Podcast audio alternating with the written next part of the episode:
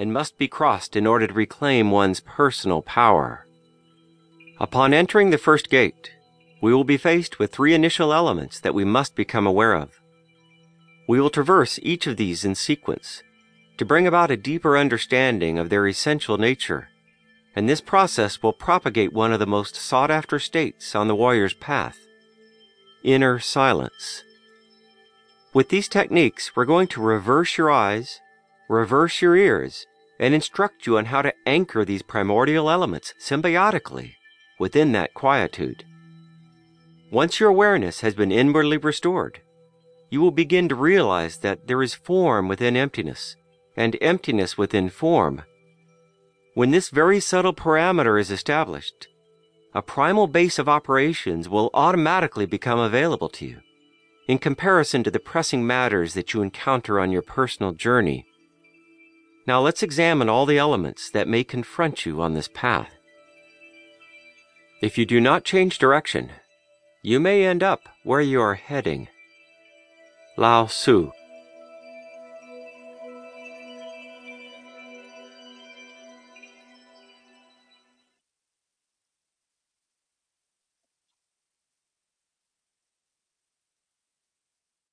The origin of sin.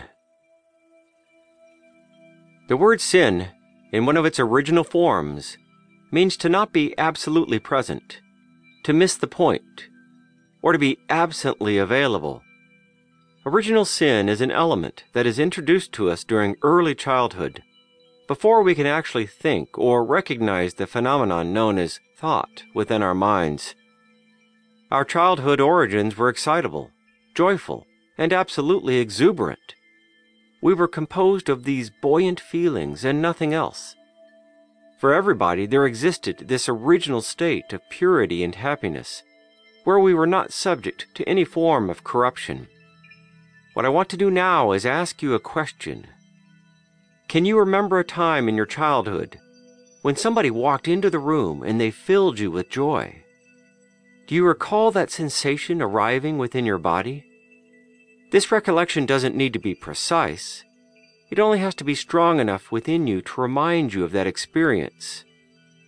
Remember being empty and clear.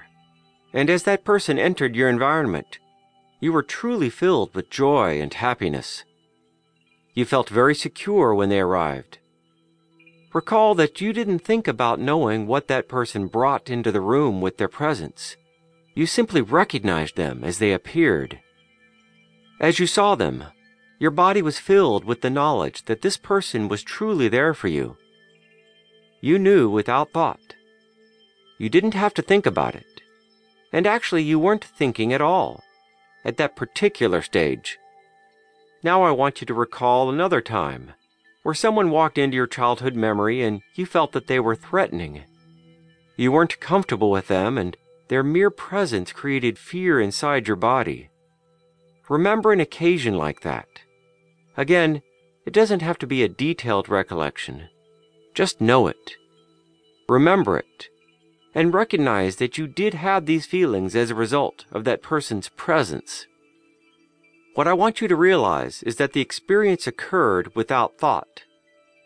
There is no syntactical process in terms of your mind talking to itself taking place.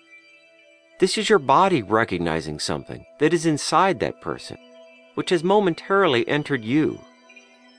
What we're actually looking at here is how that person was you, and how you recognize them because you see that person within yourself, with your inner sight. You virtually become them at that point, but in the same breath, you are not them. For you as a child, at that stage of your development, there was no discernible separation between you and them, by virtue of the fact that you had not developed the clear boundaries that define your inner sight, in comparison to the aggressive input of another. What we are going to examine is how you were coercively manipulated away from these pure experiences very early on.